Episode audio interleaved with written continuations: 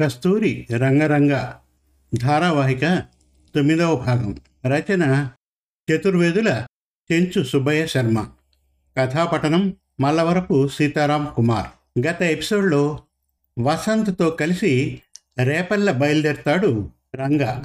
దారిలో అతనికి గతం గుర్తుకు వస్తుంది. రంగా తండ్రి మాధవయ్య పడవ నడిపేవాడు. తండ్రి మరణించాక రంగా ఆ పడవ నడిపేవాడు. అతని యజమాని గోపాలయ్య కూతురు కస్తూరి అంటే రంగాకు చాలా ఇష్టం. ప్లస్ టూలో స్టేట్ ఫస్ట్ వచ్చిన కస్తూరి ఫోటో పేపర్లో పడుతుంది. ఇక కస్తూరి రంగరంగ ధారావాహిక తొమ్మిదవ భాగం వినండి. గోపాలయ్య గారి సోదరి దుర్గాదేవి కోడలి ఫోటోను పేపర్లో చూసింది. అన్న చందాల్లో కస్తూరికి సాటి కస్తూరే కస్తూరి యుక్త వయస్సుకు వచ్చిన తరుణంలో మేనత్తగా తాను చేయవలసిన సాంప్రదాయ ధర్మాలన్నింటినీ దుర్గాదేవి పద్ధతిగా కస్తూరికి జరిపింది.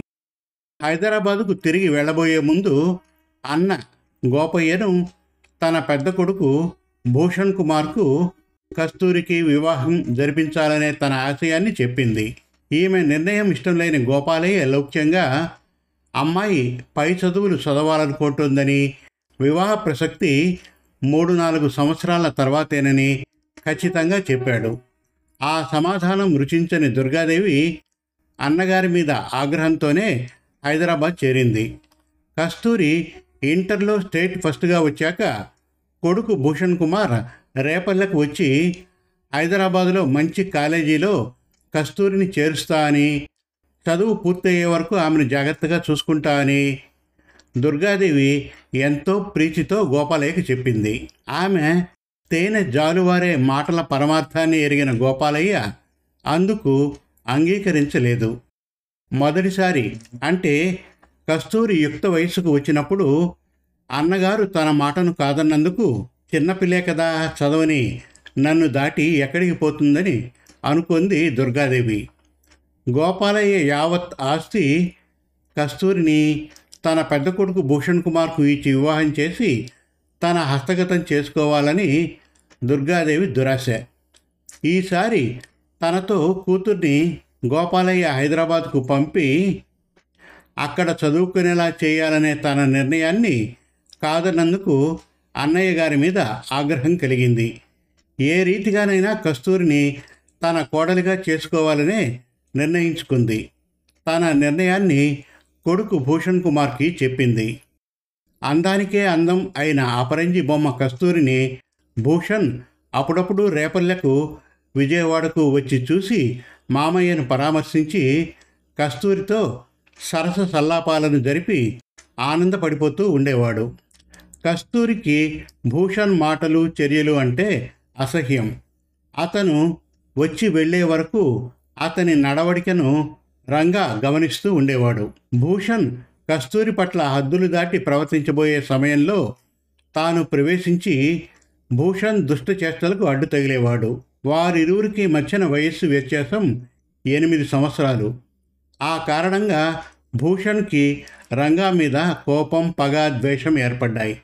వయోభారం అనారోగ్యం కారణంగా కస్తూరి నాయనమ్మ కస్తూరి బీఎస్సీ సెకండ్ ఇయర్లో ఉండగా రెండు వారాలు జ్వరం సోకడంతో గతించారు. ఆమె అంత్యక్రియలకు వచ్చిన దుర్గాదేవి కార్యక్రమాలు ముగిసిన తర్వాత గోపాలయ్యతో కస్తూరి భూషణ్ల వివాహ ప్రసక్తిని ప్రస్తావించింది. ఈసారి ఆమె మాటల్ని విన్న కస్తూరి తన తండ్రి చిన్నాన్న అన్నయ్య శశాంక్ల సమక్షంలో తాను మరో మూడేళ్ళు వివాహం చేసుకోనని భూషణ్ అంటే తనకు ఇష్టం లేదని తేట తెల్లంగా చెప్పింది. ఆమె నిర్ణయాన్నే గోపాలయ్య కూడా చెప్పి దుర్గాదేవి ఆశను అడియాసగా చేశాడు. గోపాలయ్య తమ్ముడు బ్రహ్మయ్య బ్రహ్మయ్య కొడుకు శశాంక్ కస్తూరిని గురించిన ఆశలను మనస్సు నుంచి తొలగించి వయస్సు మేరకు మునిపే భూషణ్కి వేరే పిల్లను చూసి వివాహం జరిపించవలసిందిగా మేనత్త దుర్గాదేవికి స్పష్టంగా చెప్పారు. ఆశ నిరాశ అయిన దుర్గాదేవి మనస్సున అంతవరకు కస్తూరి విషయంలో తన మనస్సు ఉన్న ప్రేమాభిమానాల స్థానంలో పగ ద్వేషం ప్రబిలాయి. తన కసినంతా కొడుకు ముందు వెళ్ళగక్కి కస్తూరిని నాశనం చేయమని కొడుకుని ప్రేరేపించింది. భూషణ్ కుమార్ తరచుగా విజయవాడ రేపల్లె చుట్టూ తిరిగేవాడు. కస్తూరి నాయనమ్మ గతించడంతో కస్తూరికి తోడుగా రంగా నాయనమ్మను గోపయ్య రంగాతో మాట్లాడి రంగమ్మను విజయవాడకు మార్చాడు. అటు నాయనమ్మకు ఇటు కస్తూరికి సాయంగా మగదిక్కుగా రంగా ఎక్కువ సమయం విజయవాడలో ఉండేవాడు. కస్తూరికి రంగా సాన్నిధ్యంలో నిర్భయం స్వేచ్ఛ ఆనందం. కృష్ణానది ఒడ్డున రంగాతో ఆనందంగా తిరిగేది. కాలాన్ని ఎంతో సంతోషంగా గడిపేది. హాయిగా చదువుకునేది. భూషణ్ కుమార్ వారిరువురు కలిసి తిరుగుతూ ఉన్న సమయంలో వారిని ఫాలో చేసి ఫోటోలు తీసేవాడు. అతని నిర్ణయం రంగాను దూరం చేయాలని. భూషణ్ ఆ ఫోటోలతో గోపాలయ్యను కలిశాడు. వాటన్నిటినీ మామగారికి చూపించి రంగా మీద తన నోటికి వచ్చిన అబద్ధాలు చెప్పి గోపాలయ్య నమ్మేటట్టుగా చేశాడు. గోపాలయ్య రంగా సామర్థ్యాన్ని తన కుమార్తె విద్యా విధానం సవ్యంగా సాగడానికే వాడుకున్నాడు. అంతే. ఆ కారణంగా ఫోటోలను సాక్ష్యాలుగా చూపి చెప్పిన భూషణ్ మాటల్ని గోపాలయ్య నమ్మాడు. రంగాను పిలిచాడు. నోటికి వచ్చినట్టు తిట్టాడు అవమానించాడు. కట్టబడితే చంపేస్తానని బెదిరించి ఊరి నుండి వెళ్ళగొట్టాడు. రంగా కన్నీటితో రేపల్లె నుండి కృష్ణమ్మను దాటాడు. తన మనవడు రంగాను గోపాలయ్య తిట్టి అవమానించి తరిమేసిన కారణంగా రంగా నాయనమ్మ ఎంతగానో బాధపడింది. సంపదకు వారు పేదవారే.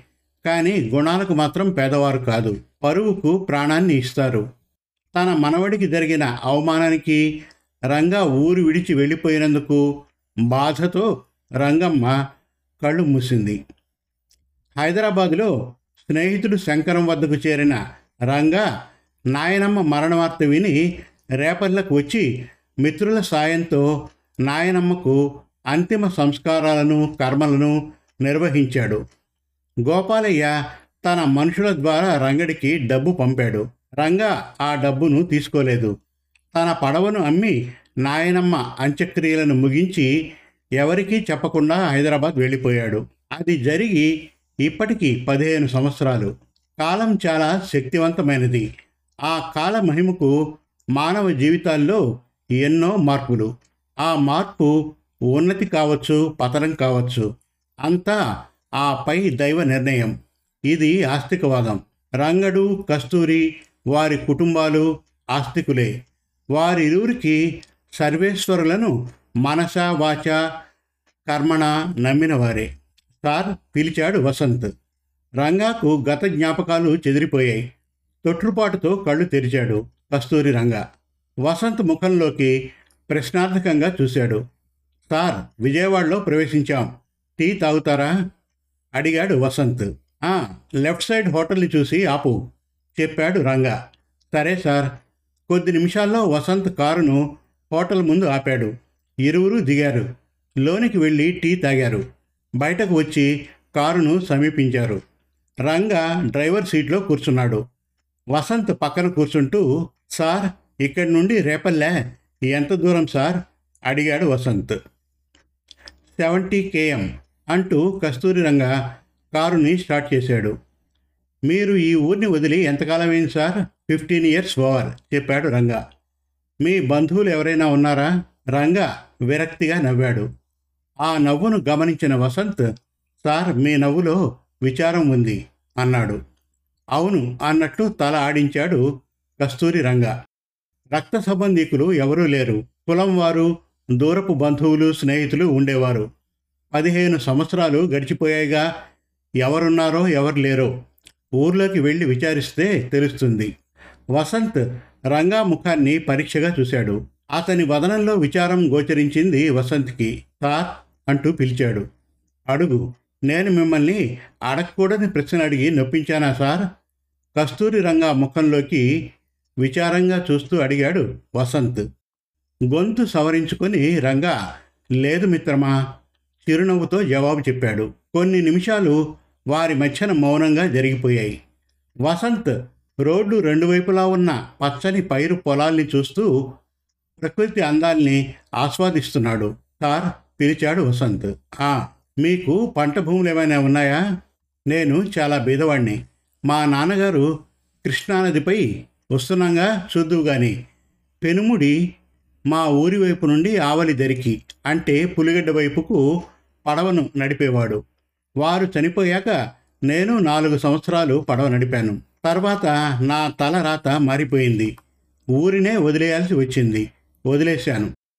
మీ కథను వినాలని ఉంది నాకు. చెబుతారా? నేను కథనంగా రాస్తాను. అన్నాడు వసంత్. రంగా నవ్వాడు.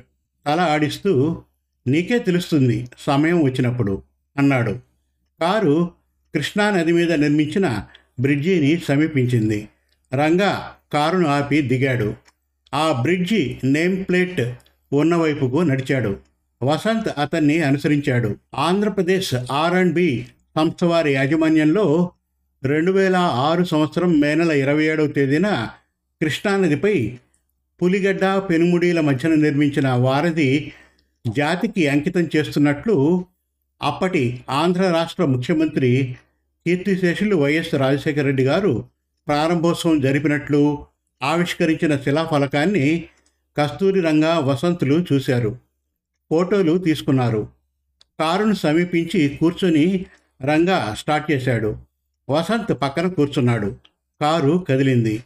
వసంత్ సార్ ఈ వంతెన ప్రారంభోత్సవం జరిగింది రెండు వేల ఆరు మే నెల ఇరవై ఏడవ తేదీ. సార్ రంగా పూర్తి చేయక మునిపే వసంత్ వేగంగా చెప్పాడు. క్షణం తర్వాత ఇప్పటికీ పదిహేను సంవత్సరాలు అయింది సార్ అన్నాడు వసంత్. బాగా నోట్ చేసేవే వసంత్ నవ్వాడు కస్తూరి రంగా. సార్ మన పని అదే కదా సార్. అందులో ఇప్పుడు మనం ఇక్కడికి వచ్చింది అతి ముఖ్యమైన కేసు విషయం మీద. వసంత్ను అడ్డుకుంటూ మాట్లాడాడు రంగా.